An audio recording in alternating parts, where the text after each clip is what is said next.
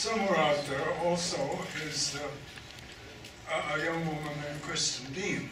Yes. Who's been wandering around the convention. And, There she is right there.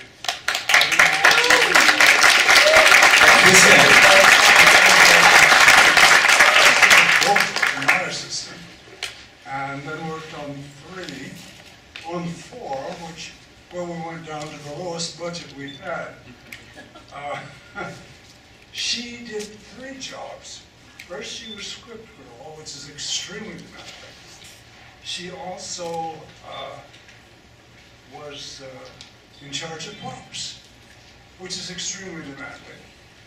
And then she also, after uh, the wonderful Sh- Shelley Kay, who was actually Shelley Coscarelli, uh, designed and created the wardrobe, Kristen was sort of the on-set wardrobe lady who saw that everybody's pants were pressed. And three days, she was working 17, 18 hour days throughout the shoot. Finally came down one day with a bad case of the flu and was off, I think, one day and then went back to work. So Kristen, too, is uh, uh, a definite member of the Phantasm family. Good evening. You're listening to Morningside FM, the podcast where we talk all things phantasm. Now, the voice you just heard was, of course, that of the tall man himself, the late great Angus Scrimm. That was Angus speaking on stage uh, at Flashback 2014 in Chicago, singing the praises of Kristen Deem.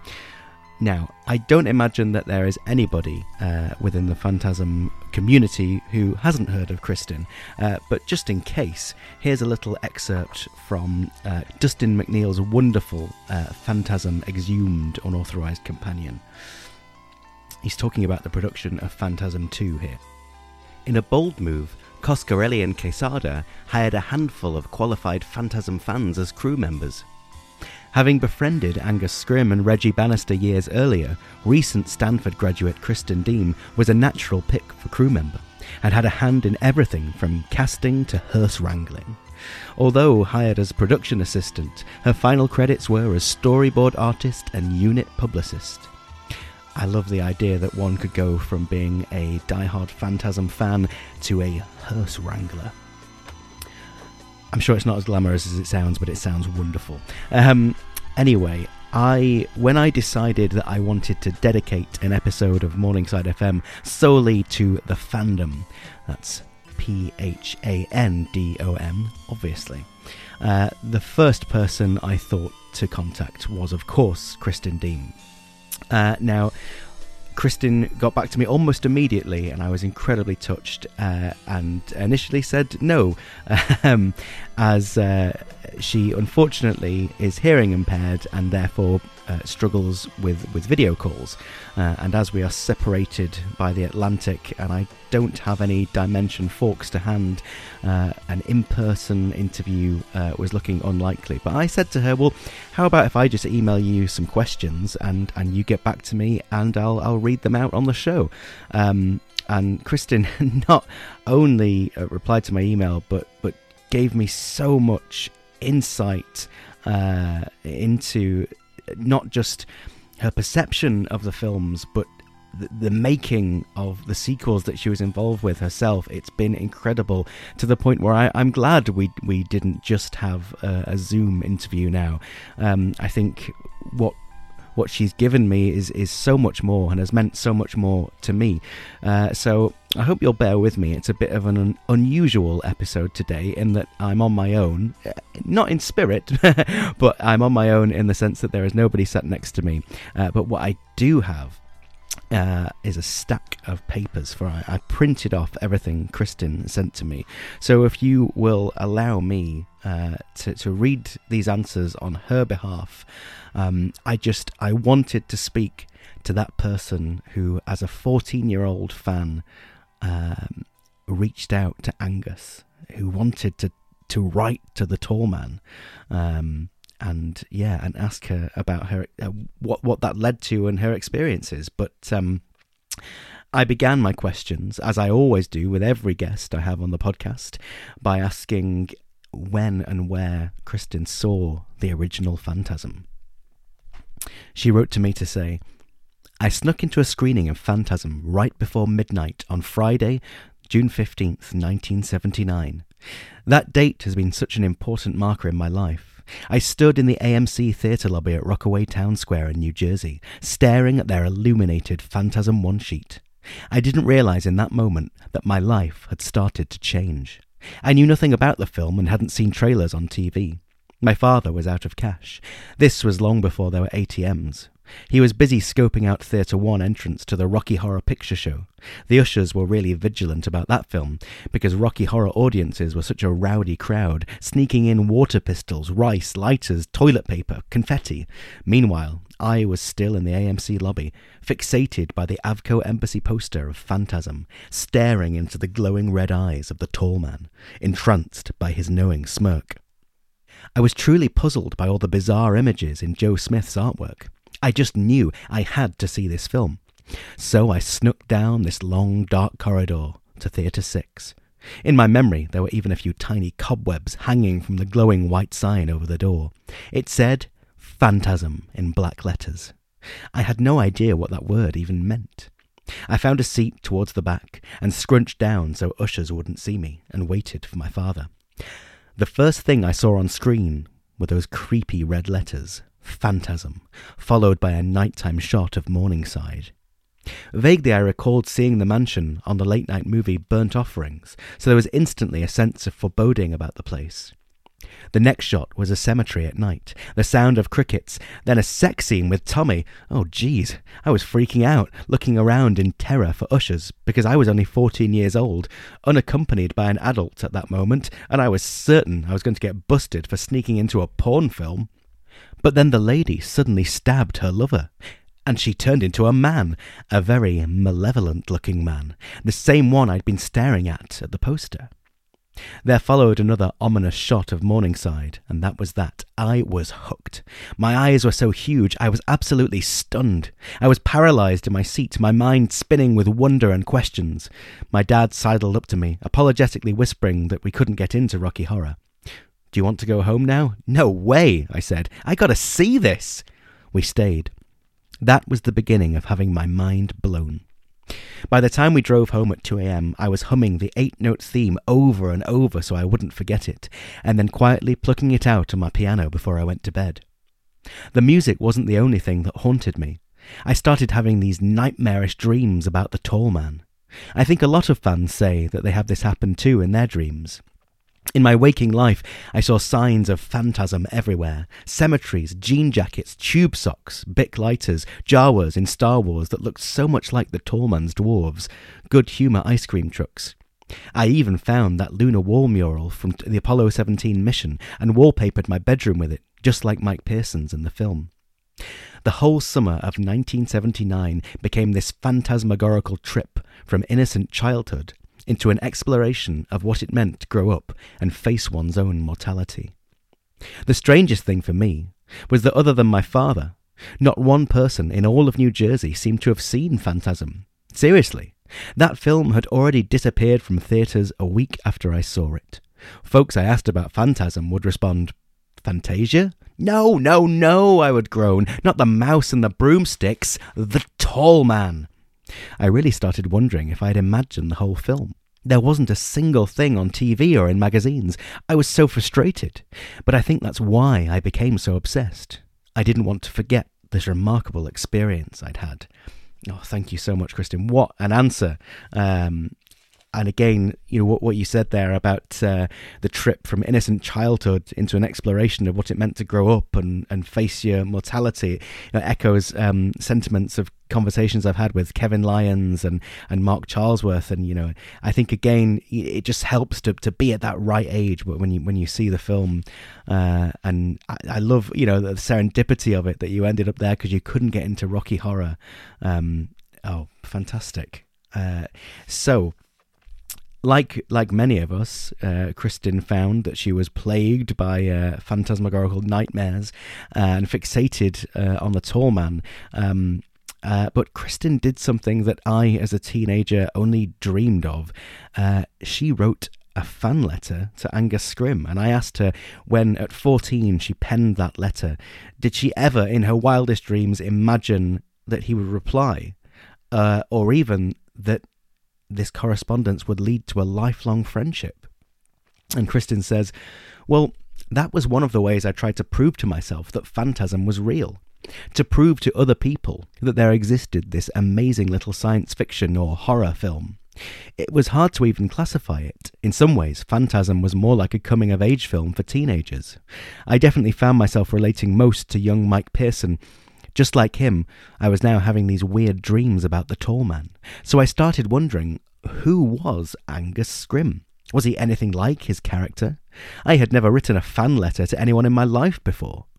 During a family vacation in Kansas City, I found a notepad and a pencil and started scratching out this amateur letter. Dear Mr. Scrimm, are you really as tall as the tall man? Embarrassing questions like that. I didn't know that the city we were driving through was where he had been born back in 1926. Life can be full of strange synchronicities, especially that summer of phantasm. My mum mailed off the letter, and I just figured nothing would come of it. I was just a girl in some tiny rural town in New Jersey. That letter miraculously found its way from Avco Embassy in New York to Avco in Los Angeles and then to Forrest J. Ackerman in Hollywood and finally into the hands of Angus Scrimm. One month later, I came home and my dad called. There's a package for you in the foyer table. I picked it up and the return address said, A. Scrimm. My blood turned to ice. There was this amazingly long, typed, eloquent letter, plus two 8x10s of Angus in real life, and in Jim the World's Greatest. He answered all of my questions with such respect and even wit. In my head, I could hear him chuckling as he talked, doing the tall man's voice. And James Earl Jones was not the only actor in town with a deep voice. He wrote that his actual height was just six foot two in his bare feet. He was so personable and intelligent on paper, as I finished his letter, I realized he was no longer this scary boogeyman, but the very first celebrity I'd ever written. Possibly even a friend. I was numb with shock, yet I felt like the luckiest kid on earth. Even my parents were in shock. None of us knew how to proceed. Back then, how many kids struck up friendships with cult idols?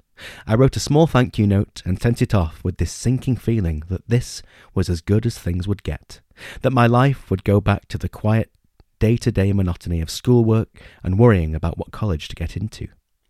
A year later, another letter arrived in my mailbox, this time with a photo of Angus in tallman makeup, full of updates, such as an upcoming tallman Halloween mask by an Arizona mask maker and gold prospector.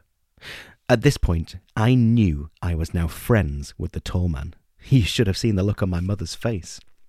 His letters were infrequent, but when they did arrive, at the most unlikely times and places, even Vienna, Austria, it was a most thrilling experience for me. Letters were always better than phone calls because of my hearing impairment and because letters remain. Things we say during phone calls are often so superficial and quickly forgotten, but words set to writing are eternal. Letters can capture a person's innermost thoughts and manner of speaking. They preserve moments in time and place. I've kept all Rory's letters. Rory was his real name, not his stage name. They're all precious to me. We became friends while I attended college in California. By the time we started working on Phantasm 2, it was just an occasional birthday card. By then, the notes I received from him were taped to home cooked dinners he'd leave in my refrigerator. But always, even now, there has remained a sense of magic and hope whenever I open a mailbox. Since his passing, I've even had dreams that I receive a letter from him telling me how well he's doing and that he misses me. I often wonder if they're just dreams. Another incredibly beautiful answer there from, from Kristen, and I must admit when I when I first read that um, that, that that section about dreaming of receiving letters for, from Rory, that did bring a tear to my eye.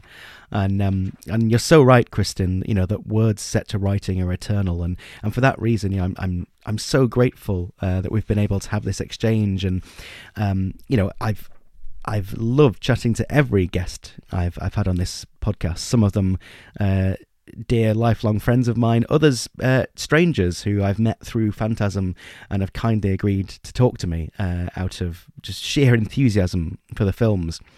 Uh, and I think everybody, it's been brilliant hearing you know everybody's individual take on the films and and and what what how they've interpreted them and what they've taken from them.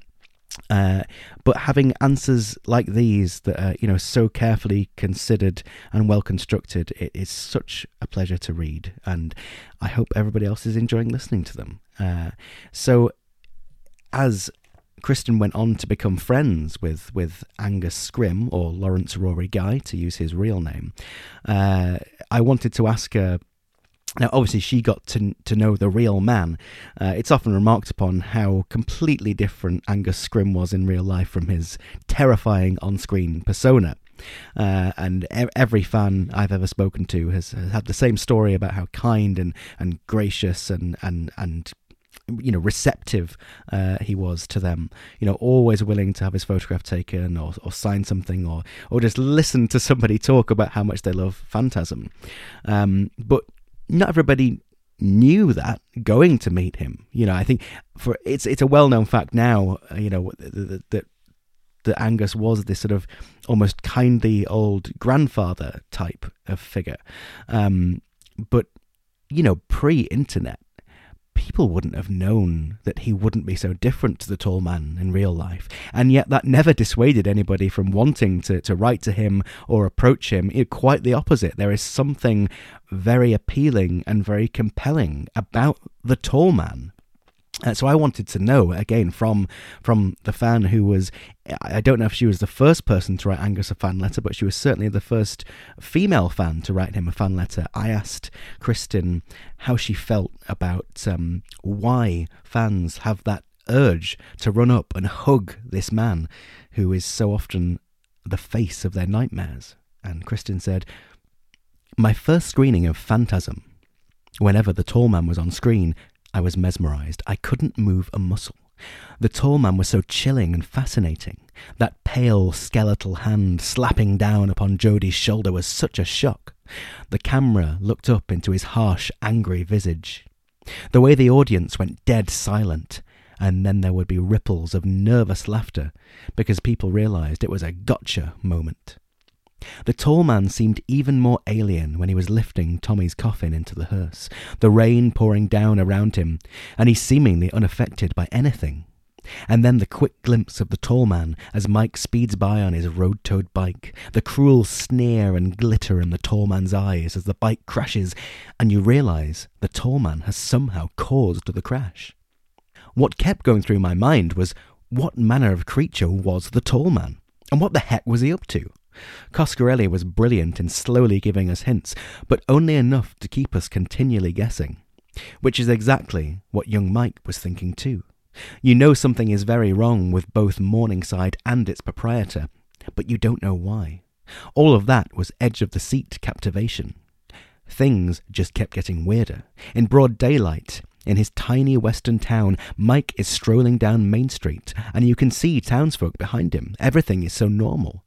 But then, it's like the world goes completely silent, almost like Mike is in a slightly altered dimension. There's no people around except for Reggie prepping his ice cream truck, and Reggie is moving so slowly. In the distance is this strange clacking sound, and it takes a few moments for Mike to realize he's hearing boots rhythmically striking a boardwalk.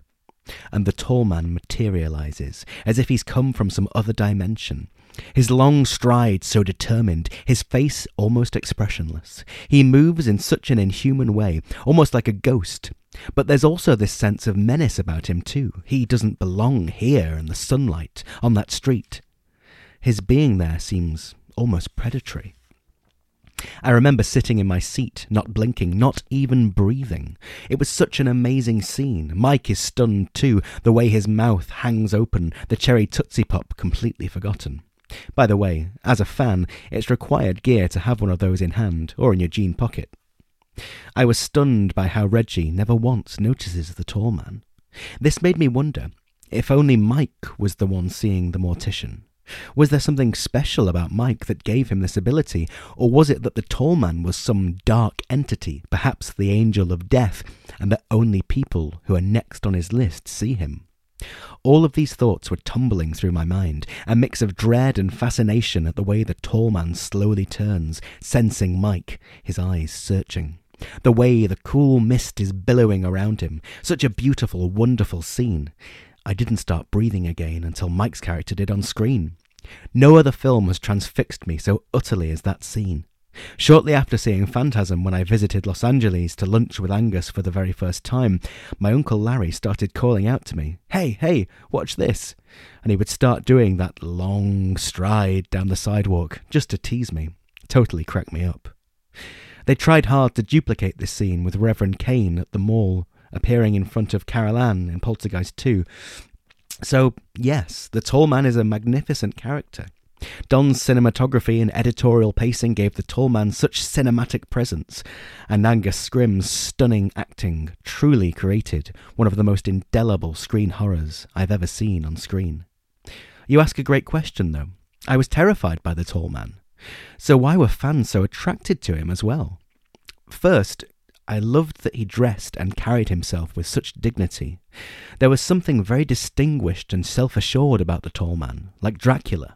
Also, he wasn't a mindless killer.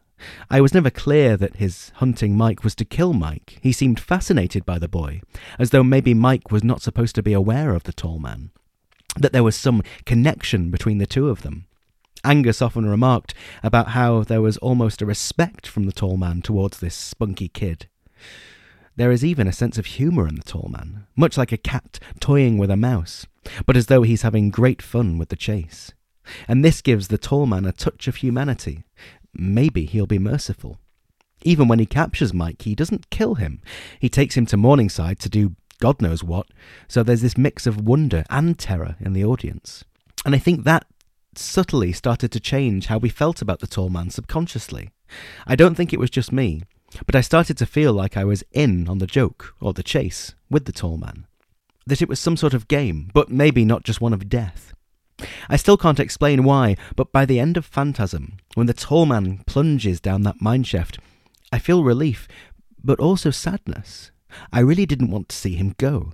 Much like the classic monsters, by the end of Dracula or Frankenstein, you feel almost sorry for the monsters, that they have to die.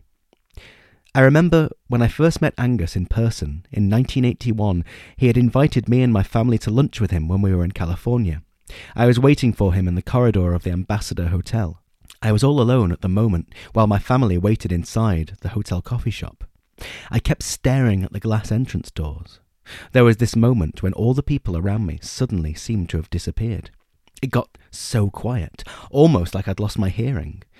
There was this hush, this sense of entering some other state of reality, just like that scene in Phantasm. I was trembling with nervousness, debating with myself whether to stay or just flee, seriously. And suddenly, there was this huge shadow on the other side of the glass doors which slid open. This very tall man in a suit came striding down the corridor, very much in a rush, but with that strange lope of the tall man. I just stopped breathing. He came right up to me. I was too paralyzed to even move, and stopped abruptly. He was staring down at me with this stern look, and my voice was quavering. Are you. are you Mr. Angus Scrimm? I was so terrified in that moment of him. But immediately he whipped off his glasses, and the biggest smile broke across his face. Ah, Miss Deem, how nice to meet you. And just like that, he went from the tall man to this really sweet, amiable gentleman. I was still in shock because he looked so intimidating. But I somehow managed to shake his hand. He had the warmest voice and reassuring smile. I think my first encounter was very much what it was like for a lot of fans. They really want to meet him, but they're so intimidated by him. But then they hear his soft tenor voice, not the deep growl of the tall man, and they see this twinkle in his eye. He becomes like this kindly grandfather in that moment. Plus, the way he was so personable and would turn the conversation to being all about the person before him. He was so warm and caring, wanting so much to get to know his fans. It was a gift.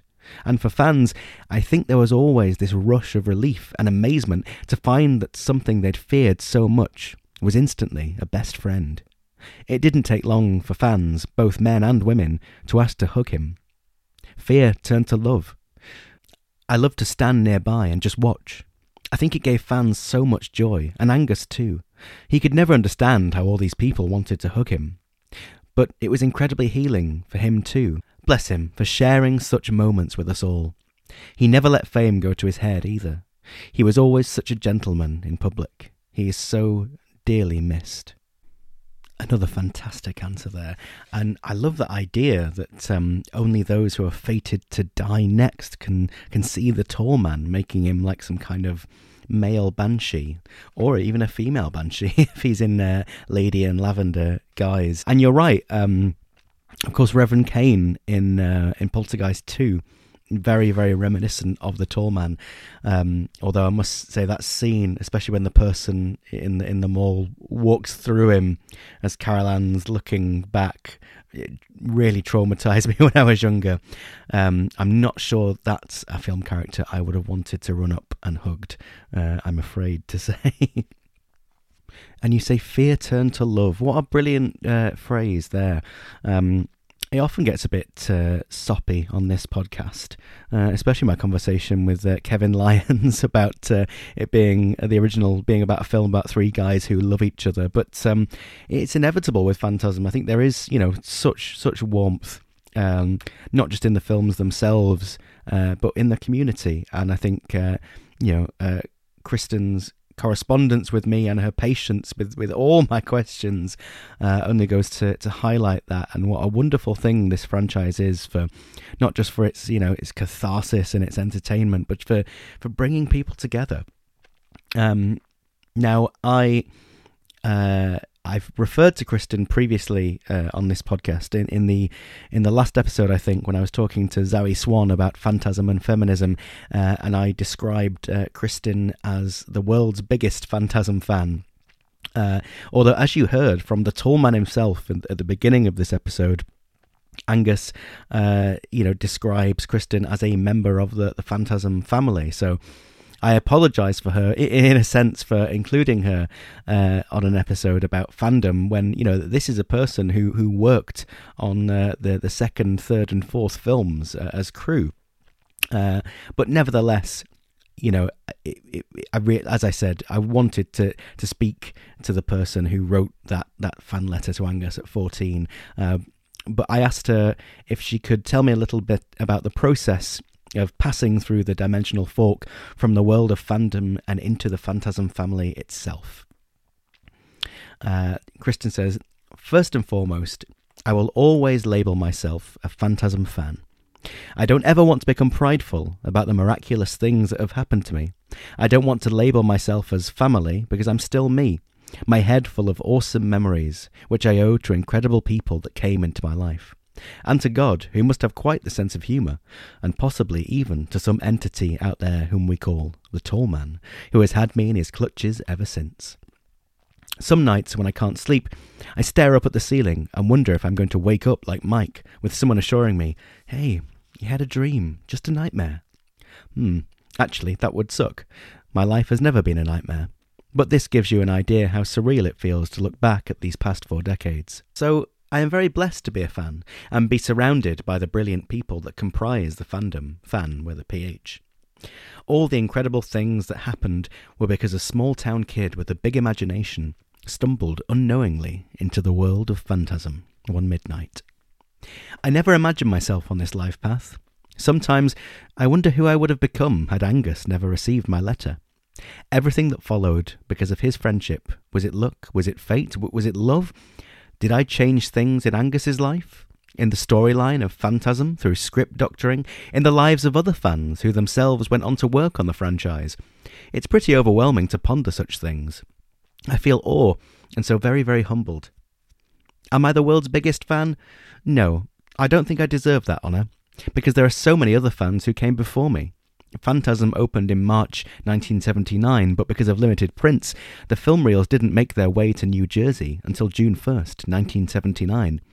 So that's a lot of people that saw this movie before me. Many of those folks have amassed such incredible collections, or they have poured so much of their creative genius into all things Phantasm. Each of these people have added a little more magic to the universe of Phantasm. We all deserve the title of biggest fan because that's the size of our hearts, our love for this incredible world Don Coscarelli has created. We're all part of this unique, mind bending film, and I consider us all to be a family. If I had a title, I guess it would have been Biggest Angus Scrimm Fan.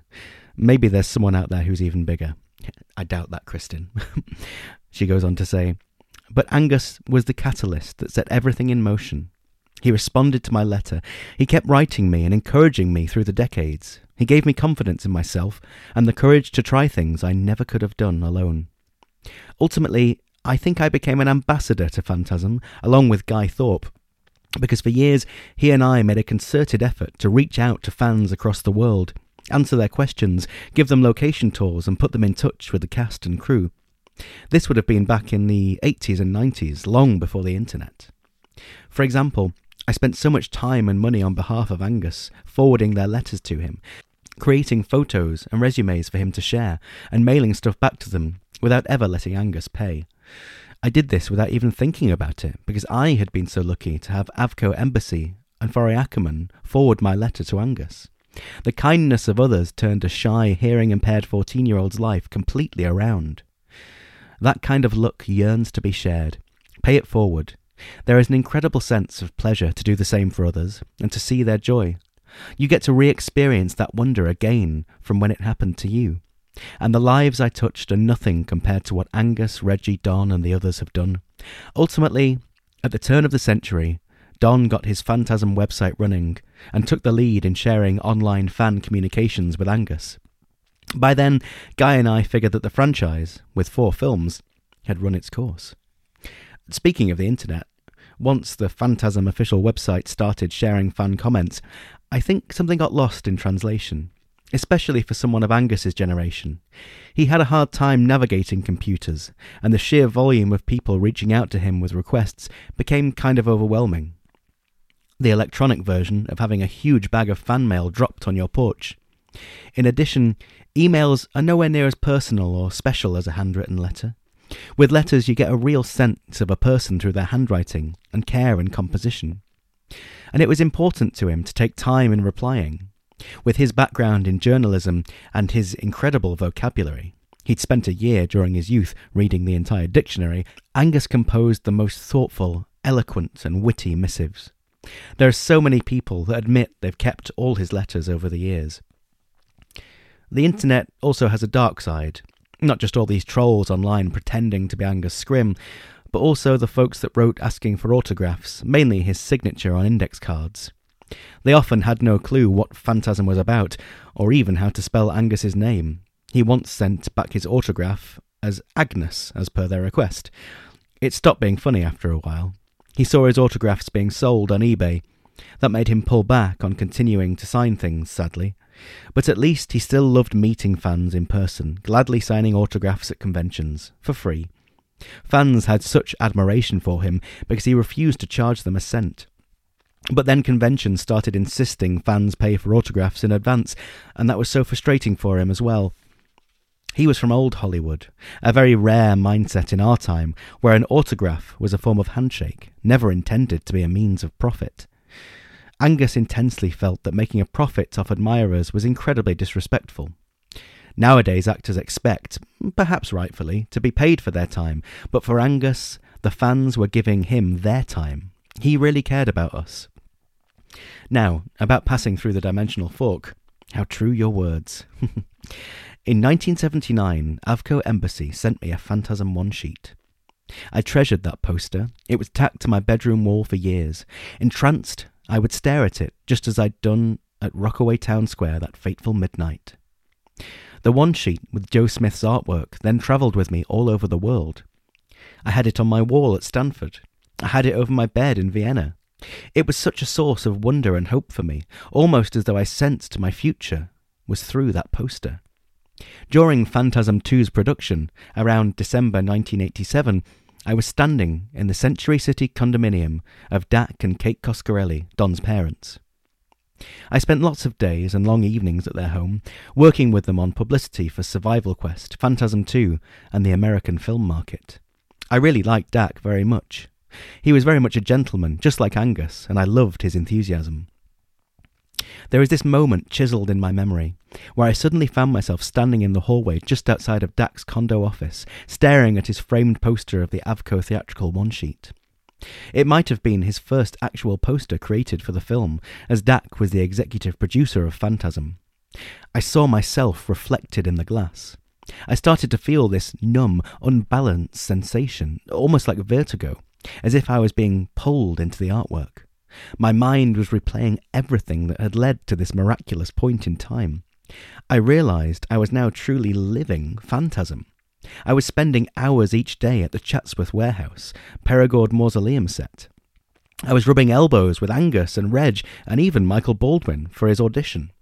I was driving the hearse and the Cuda to locations. I reached out and touched the glass with my fingers.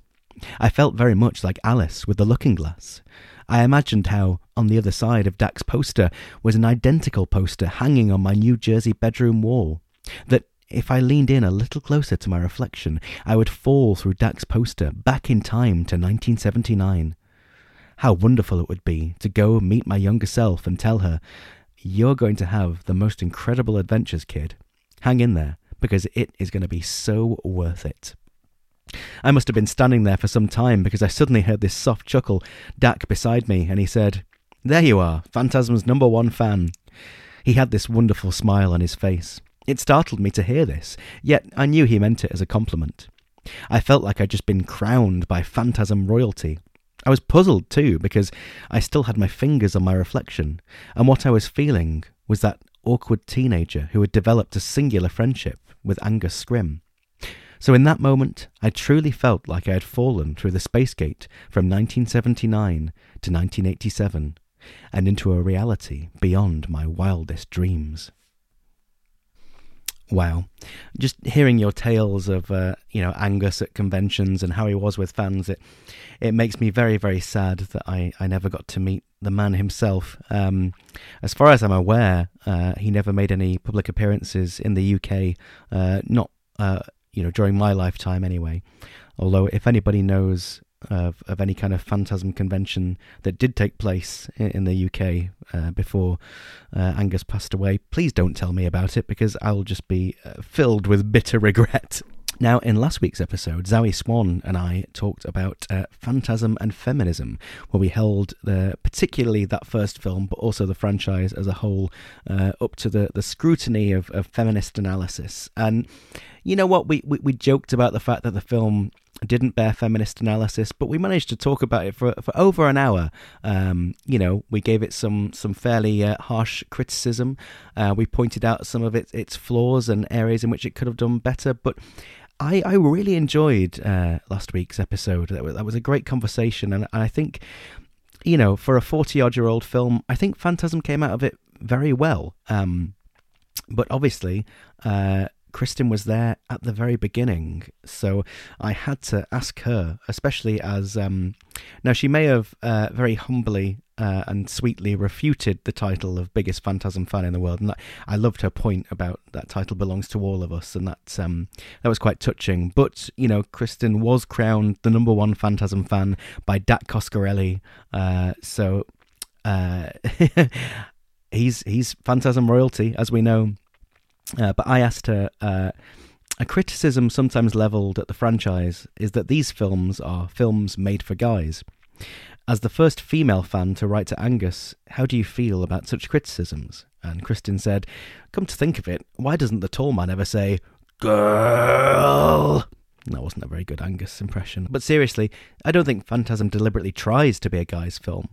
It was just a product of the culture of the 70s. That was four decades ago. It's been 43 years since I first saw Phantasm. Man, that makes me feel old. The culture was a lot different for women back then, and my mum tells me things about how she was treated back then in jobs, with the handling of finances, things that just make me cringe.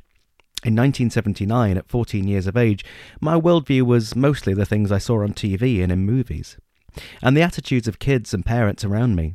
It was common knowledge that horror films were for guys and romance movies were for girls. And it wasn't even that girls weren't discouraged from attending horror films, it was just really unusual to see gals in a horror audience, unless they were on a date. My dad was unique in that he instilled in me a love of horror. He took me to fright flicks. He read Shirley Jackson, Edgar Allan Poe, and Alfred Hitchcock short stories to me.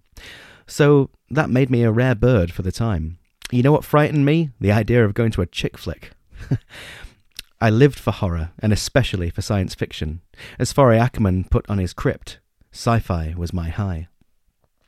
I remember I used to beg my best friends to go to sci fi and horror films with me, but they were pretty squeamish about it. I finally talked one of my best friends, Shari Simon, into seeing Phantasm in September 1979 on HBO. It was her first horror experience. I was so proud of her. Shari, by the way, who had already seen and loved Kenny and Company, was a fan of Michael Baldwin. I didn't know anything about that film until Dac Coscarelli gave me a VHS copy in 1987, and it was such a wonderful little film. It also shared a lot of the innocence of Phantasm, what it was like to grow up in that era.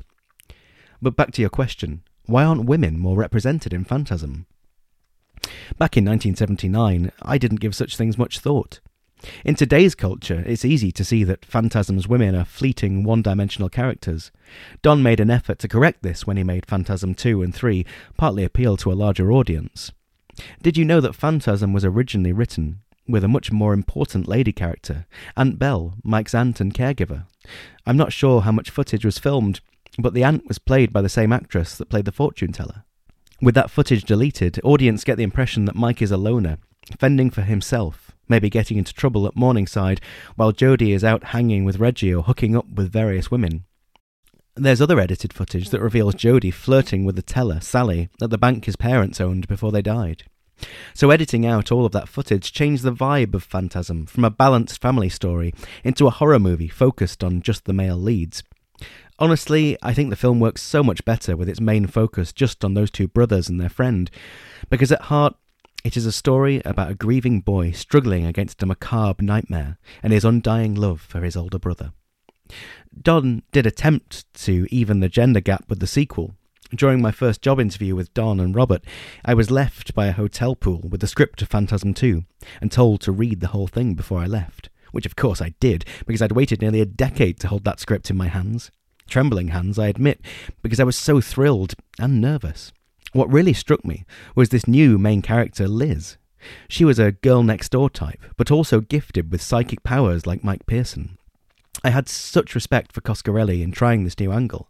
It was so different, seeing Mike no longer alone, no longer scoffed at for experiencing things that no one else seemed to see.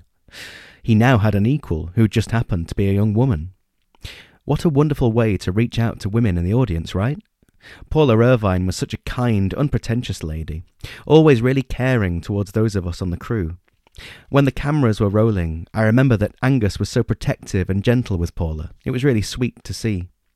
Upon Phantasm 2's release, I'm not sure that the character of Liz worked as well as we hoped. She was very likeable, but I think maybe because she was still so much a victim in the film, the girl that Mike kept having to rescue, it just didn't ring true for many women fans.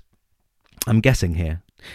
That was still a common trope, using women as victims in horror films. That's why it was so refreshing around that time to suddenly see women as warriors in films like Aliens and Terminator 2.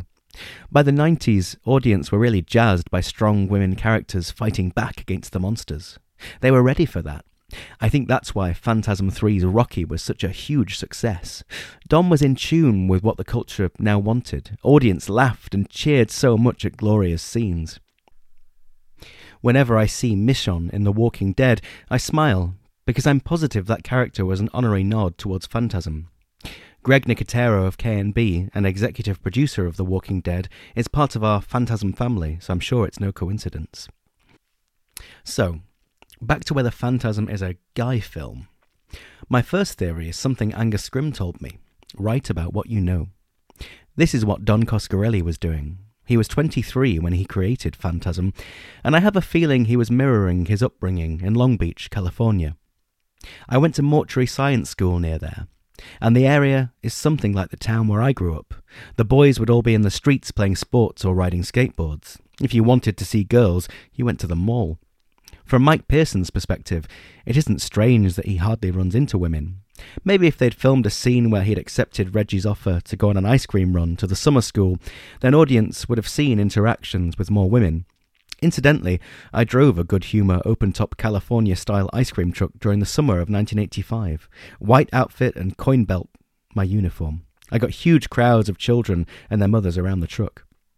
Once in a while, I would even let one of the kids ride along, sitting on the large ice cream chest to my right. They loved to ring the bells. I had such fun, and I also saw in my mind's eye Reg and Mike riding along together, completely in the moment. I certainly got a feel for what Reggie's life had once been before the tall man came calling. The second theory is that Phantasm was never supposed to be about 70s Americana. It wasn't intended to be a socially conscious film. Phantasm seems more like the fever dream of a young boy that has lost his parents, probably even his older brother. The film has this claustrophobic quality and sad, frustrated despair of a teen who is terrified of losing his only remaining sibling and idol, Jody. He's doing everything to keep his focus on Jody's whereabouts, stalking him all over town. So Mike has tunnel vision. From his point of view, there is only Jody. He doesn't notice other people around, just his brother and occasionally Reggie. With this weird dream logic, women in the film appear and disappear just as quickly. Mike never connects with them. There's this spectral cemetery siren, a witch like cackling fortune teller that weirdly never speaks, the beautiful but withdrawn fortune teller's granddaughter. There is even the comedic maid Myrtle, who in real life was the housekeeper for Don's parents. It was just like a nightmare, where people we vaguely recognize flicker at the edge of our nightmares. Our sole focus and inexorable momentum is towards the monstrous scenario that lies before us. That's the grim beauty of Phantasm. We feel so compressed into Mike's despair and solitude. Even the idea of calling the police somehow feels futile. The audience feels what Mike feels. Everything is through Mike's eyes, and it doesn't matter that he is a boy or a girl. He is us. That's so true, Kristen. Uh, yeah, I think you've echoed uh, the sentiments of uh, a lot of fans when it comes to this topic, um, especially that you know the, the, fact that this is all very much from Mike's perspective, kind of um, you know mitigates any criticisms uh, leveled at the film. You know, even though some of them are, are fair, but you know it doesn't uh, diminish our, our love or respect for the for the movies. Uh, I also love the, the, idea that you got to. Um, basically be Reggie for a summer. That sounds incredible. Uh, have, do you still have the uniform and do you wear it to conventions with a four barrel shotgun? That's that's what we all really want to know. Um, also, I've never seen The Walking Dead, so um, yeah, I'll have to check out the character you mentioned. Um, I'm aware normally, you know, I sit and chat with people and then suddenly realize that, that time is running on. And I thought it would be different sat here on my own reading Kristen's uh, incredible answers. Um, but yeah, yeah, once again, I realized that we're, yeah, a fair way into this episode now. So um, some of some of Kristen's answers I'm actually going to save um, for future episodes because I asked her. Um, you know certain certain questions about aspects of of the franchise and she's given me such detailed and wonderful answers that I don't want to sort of um, have to trim them down to fit into this episode. So uh, I think some of them may even sort of spawn entire episodes uh, of their own. Uh, but for now, I will leave you uh, with the the final two questions. Uh, I mentioned earlier, uh, well, I read an extract earlier from Dustin McNeill's Phantasm Exhumed, uh, which, again, I'm sure everybody in the fandom uh, not only is aware of that book, but owns a copy of it. Uh, but just in case you haven't heard of it, um, it's a sort of a companion uh, book, and there was even a sequel dedicated specifically to Ravager, published a few years later. It's a sort of. Um, not just a behind the scenes book because it's so detailed uh, in terms of interviews with, with everyone really from uh, you know the the stars of the franchise to the, the props people, uh, just you know everybody except James LeGros, but pretty much everybody involved in Phantasm uh, has contributed to these wonderful books uh, in some way. And not only did uh, Kristen uh, edit uh, the exhumed books, uh, but she also provided many of the wonderful photographs, uh, some from conventions, some uh, behind the scenes, and some on set.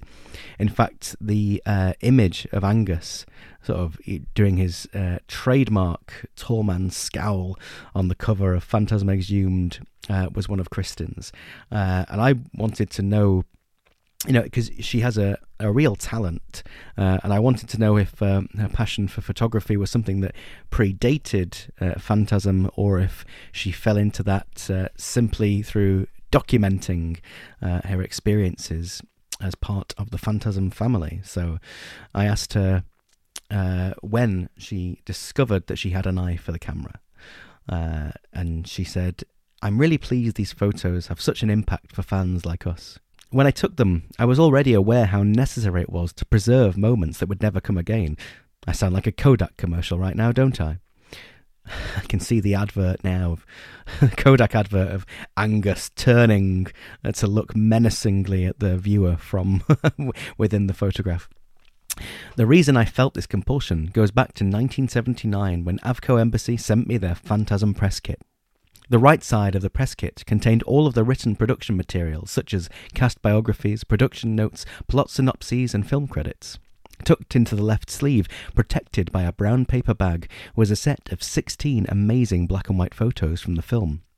Nowadays, press materials are so easy to obtain on eBay, but back then, the press kit was the only tangible evidence I owned of the film's existence and backstory. I pored over those materials countless times. The movie stills were magical to me because they evoked the same wonder I'd seen in the theatre.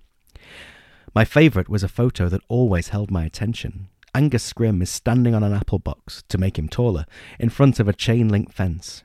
There are galvanized metal trash cans lined up in the background, which were commonplace in the 70s. The scene was filmed in Chatsworth Park. The image captures the moment right before Mike flies off his dirt bike.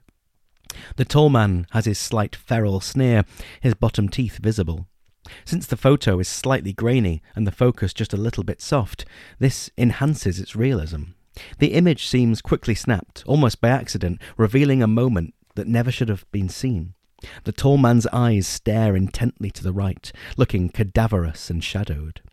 His stance is so still, but feels entirely predatory. Another photo in the press kit matches that strange antique photo in the film. The background is Morningside Mortuary, and before it is the tall man, dressed in top hat and Inverness cloak. Holding that piece of photograph paper gave me the impression of being a passive observer, staring at a crystallized image. Yet there is a realization that I'm also clasping a moment in history, with the photo representing a genuine window or portal through time. What Phantasm does is smash that window. The photo becomes an amazing psychic connection. The Undertaker is now an animate entity, quite aware that he is being watched. He instantly reverses the situation so that he is the one observing you, you being Mike. You look at his eyes, and in that second you feel like you can't move. The monkey staring at the camera in Nope recently had exactly the same shock for me. There's a fear that if Mike continues looking, he might be pulled through the photo and into the past, into that waiting horse drawn hearse. Shirley Coscarelli's idea for Phantasm 2 of an even larger semblance of the tall man coming to life on a movie screen is very similar and so much more threatening. I'm hyper focusing on all this, of course, my happy place. That's how engaged I was staring at those press photos. I wish I knew who had taken them. For the first time, I saw value in creating photographs and just how powerful those images could be. Just holding a photo could reconjure the cloying, haunting atmosphere of Don's remarkable film. The music could as well. I was no photographer back then. I'm not sure I even deserve that designation now, not professionally, but the photos I created in the 80s and 90s do capture my passion for the franchise and hint at the deep friendship Angus and I shared. There's a familiarity in his eyes, a subtle kindness in many of the shots of the tall man. He wasn't just striking a pose for a stranger. At times, it's almost like the tall man is shifting back to the kinder Jebediah Morningside. What I was back in 1979 was an amateur astronomer I was studying college textbooks about cosmology. I assembled a small spectroscope and I was attempting to carve a parabolic mirror for a Newtonian telescope. Each dusk, I was outside, drawing diagrams indicating the trajectory of planets and their retrograde motions. Eventually, I decided to attempt astrophotography. Unfortunately, the photos I took were pretty much a bust. My father had purchased this unique camera, a Canon TX 35mm. It was more complex than a Polaroid where you just point and shoot. The Canon was all manual, giving us total control over the focus, exposure time, and sensitivity of the film. Then he bought a Barlow lens. We would insert these into a telescope. I took pictures of popular star clusters and planets, but every time I went to the camera shop, my astrophotography shots were never developed. The staff thought they were unexposed frames with dust flecks. I was so frustrated. It cost a considerable amount of money at the age of 14 to purchase film rolls and pay for development, and then not to see the result of my efforts. So, I joined a school photography club and learned how to develop my own star photos. And you know what? They sucked. No more astrophotography for me. The camera got buried in Dad's closet. Things changed in 1981 when we had lunch with Angus Scrimm. My father took group shots of us, and then we said farewell. This was the moment where Angus paused and turned to look directly at me. His face was puzzled. Wouldn't you like to take a picture of me with my signature scowl? I gasped. I grabbed the camera. My hands were shaking. I took a really deep breath and aimed. And then there was this amazing moment when I first witnessed him through the viewfinder. He was scowling down at me, and the sunlight made his eyes glitter with solemn intensity. The viewfinder magnified everything. It was the scariest thing I'd ever seen. In that moment, I was eye to eye with the tall man, not Angus. When we got home, I saw the final photo and was stunned. There was a keen intelligence and surreal menace that came through that photo. He had this subtle half smile on his lips, as though we shared a secret, as though he were about to whisper, I have plans for you. Later. Like in Phantasm 3. That photo represents the moment my passion ignited for photographing all things phantasm. To be entirely honest, Angus is the reason those photos are so captivating. Whenever he manifested his tall man persona, it always gave me a jolt. It was powerful, scary, and incredibly personal. Maybe it's because it looks like a final moment before you die. You're numb with terror, but also wonder. In his eyes is a strange, otherworldly light. He's entirely present as he fixates on the camera. The result is a moment of him looking at me. It's just like Mike holding that antique photo. I'm looking at a photo of him looking at me. The image seems somehow alive, and it's always like he's still looking into me. When I worked with Don's parents as a unit publicist on Phantasm 2, I asked the set photographer why he seldom provided us with solo pictures of the tall man. And he admitted it was because Angus scared him so much in person. Now, I'm going to take you down a rabbit hole with one final musing.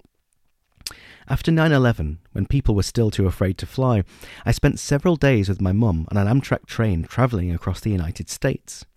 There were a lot of Pennsylvania Dutch on that train returning to Lancaster County, and one sweet Amish family briefly took me under their wing. Their mother, Emma, had travelled to Mexico to get an experimental treatment for the same type of cancer I had just beaten.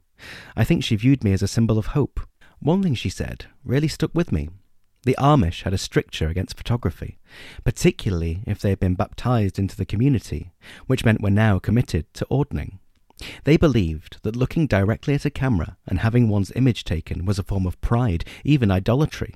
That the Amish loathed being photographed is understandable, as tourists were often a real nuisance by stopping buggies in traffic and basically just interrupting their lives. All for just a snapshot. There was a private moment when Emma told me that taking someone's photo was akin to taking their soul. That belief is profound to me. Our cultures share it too. Scientifically, humans reflect photons and even emit infrared light. Perhaps the photons get captured by negatives. What if energy is also a manifestation of our life or soul? What if taking a photo creates a permanent connection between subject and observer on the quantum level? A quantum entanglement bond? And what if even looking at a photo or into a mirror manipulates the very thing that we see, much like thoughts influencing subatomic particles in experiments? That might explain why the tall man responds to Mike from that photo, and why he's finally able to reach through the bedroom mirror to ensnare Mike. Just food for thought. That's me going off the rails. See what Phantasm does to me? Angus's expression in my photography conveys a deep real life bond we shared for four decades. Seeing these photos reveals the talented and incredible person he was in real life, as well as the dark alter ego he could conjure. I'm grateful I've been able to create images that have impacted on other fans. I'm glad I could share them and carry on that sense of wonder I'd once felt with the press kit. Things definitely have come full circle. It's been an incredible blessing. Wow, another mind blowingly fantastic answer there, Kristen. Thank you so much. Um, it makes me wish that you were here in person and we could really delve into some of those subjects. Got a little bit Doctor Who esque there, which is always a big tick in my book. Um, talking of quantum theory, which is something I know very little about, but there is on that sort of subatomic level, there's that theory that observation can affect reality and, and you know the the way things behave and um, it sort of in in a very strange way reminds me of um, a controversial opinion I have about Phantasm Two, which you know obviously that that first film will always be my favorite, um, and yet for everything the second film lacks, uh, what really makes it so special for me is Angus and how fantastic he is in his performance in that film in particular. And I feel like, again, controversially, he's almost more the tall man in Phantasm 2 than he is in the first film, somehow sort of more well realized. And I can't help but attribute that on some strange level to the fact that that Kristen was there on set watching him and photographing him because I think that she, you know she has this real insight and understanding into these films and into that character. And I don't know how much uh, her and Angus discussed her ideas personally, but I, I do wonder, you know, for everyone else on set that was scared to take Angus's photograph, then you have Kristen there observing from the wings the whole time, and I'm, I'm sure that her her perception of that character is manifest in uh, Angus's performance. Um, what do you think about that? Write in and let me know. Kristen, what do you think? Please, please continue this discussion. And then finally, I gave Kristen the rather unenviable task of having to describe Phantasm. It, uh, as a film, is famously hard to define or categorize. Uh, so I asked her if she were to recommend that original movie to someone who'd never seen or heard of it, how would she describe it?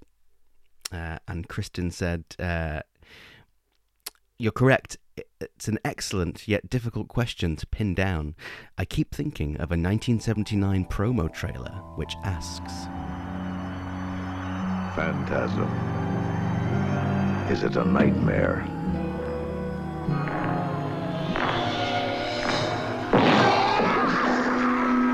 Phantasm. Is it an illusion?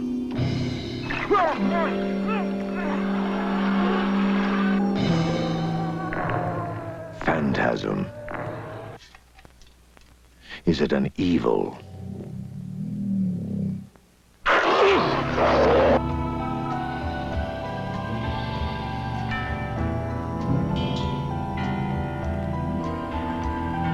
You have to take me home. But why? No questions. You must take me home. Phantasm. Is it a fantasy?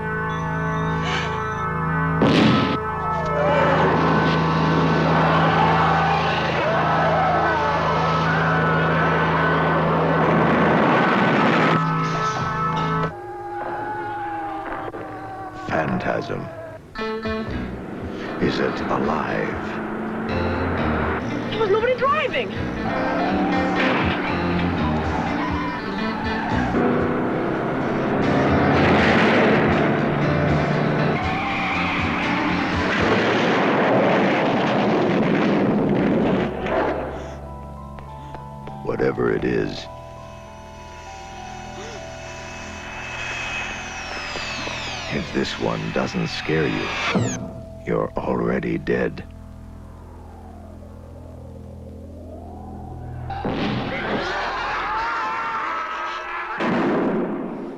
Phantasm. Don Coscarelli was often asked at conventions to explain his film. Fans kept asking, What did it all mean? His response was always much like that trailer. Over time, he started to change his explanation. He sounded awed when he spoke about how creative the Phantasm fans were and how people approached him with theories he'd never imagined before. Then, in a recent interview, Don stunned me when he labelled Phantasm an interpretive vehicle. Bingo, I thought. What a perfect answer. That's how I think Phantasm should be described. It is whatever fans think it should be. Whatever way the film speaks to you, then that is your truth. The film leaves the imagery and the meaning open enough that it's truly up to the audience, their imaginations, to decide. That, to me, is true art. And that is why Phantasm is so enduring, so endearing. That's why we're still sitting here 43 years later and discussing it. What's even more astonishing to me is how Phantasm affects our dreams.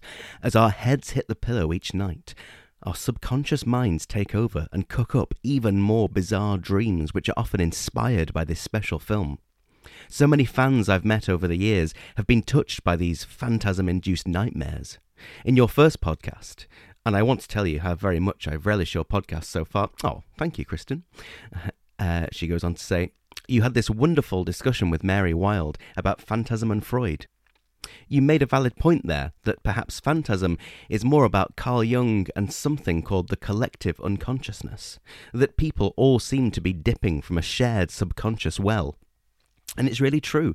I'm forever amazed by how so many people keep coming up with identical stories, ideas, even premonitions, and often at the same time. So, back to your question. Phantasm does present a tough subject to describe when I'm talking about it to other people. When I was a kid, my explanation went something like, well, it's about this kid who's afraid he'll lose his brother, but actually he's already lost him because his brother died somehow. So this ice cream man is now his family. But wait! There's also these weird hooded dwarves in monk robes. And there's this gate to another dimension. I don't know if it's a planet with a red sky, or maybe it's hell, or it could be the future. But best of all, there's this tall man. He's got yellow blood, and he steals dead people. I'd watch as the eyes of my friends would glaze over. The more I talked, the crazier they thought it sounded. I was so disappointed because it seemed like these other folks had no imaginations. For those of us who truly love Phantasm, it doesn't feel crazy at all. It's this beautiful film that only we seem to understand. Phantasm is so creatively off kilter that, to use an idiom, it includes everything, including the kitchen sink. And a garbage disposal as well. Got to deal with those uh, interdimensional uh, bugs somehow. Each time I watch it, I never see the same film twice. I don't think I'll ever get tired of watching it. Oh, neither will I. Thank you, Kristen, so much for taking the time uh, to answer my questions in such detail and with such warmth and insight and humour. It's been a delight to, to read them on your behalf, and I hope our listeners have enjoyed listening to your answers. And perhaps one day we will engineer a way for us to talk properly and uh, have a full on discussion on Morningside FM. But for now, that wraps up our episode on the fandom of Phantasm. Uh, although, to be honest with you, it is tempting to record a part two. Uh, Kristen is just one of many thousands of Phantasm fans, and as she so rightly and beautifully points out, you know, we all deserve the title of biggest fan because it's the size of our hearts and our love for this film. So, um, so write in, let me know how you discovered Phantasm, what it means to you, how it's affected your life and your career choices, and who have you met at conventions and screenings. Um, send me a voice note. I would love to make an episode, uh, of a compilation uh, of people's experiences with this remarkable franchise. Uh, but that's all for now. So make sure you're following Morningside FM on Instagram at PhantasmPod and subscribed wherever you get your podcasts. And I will see you next time.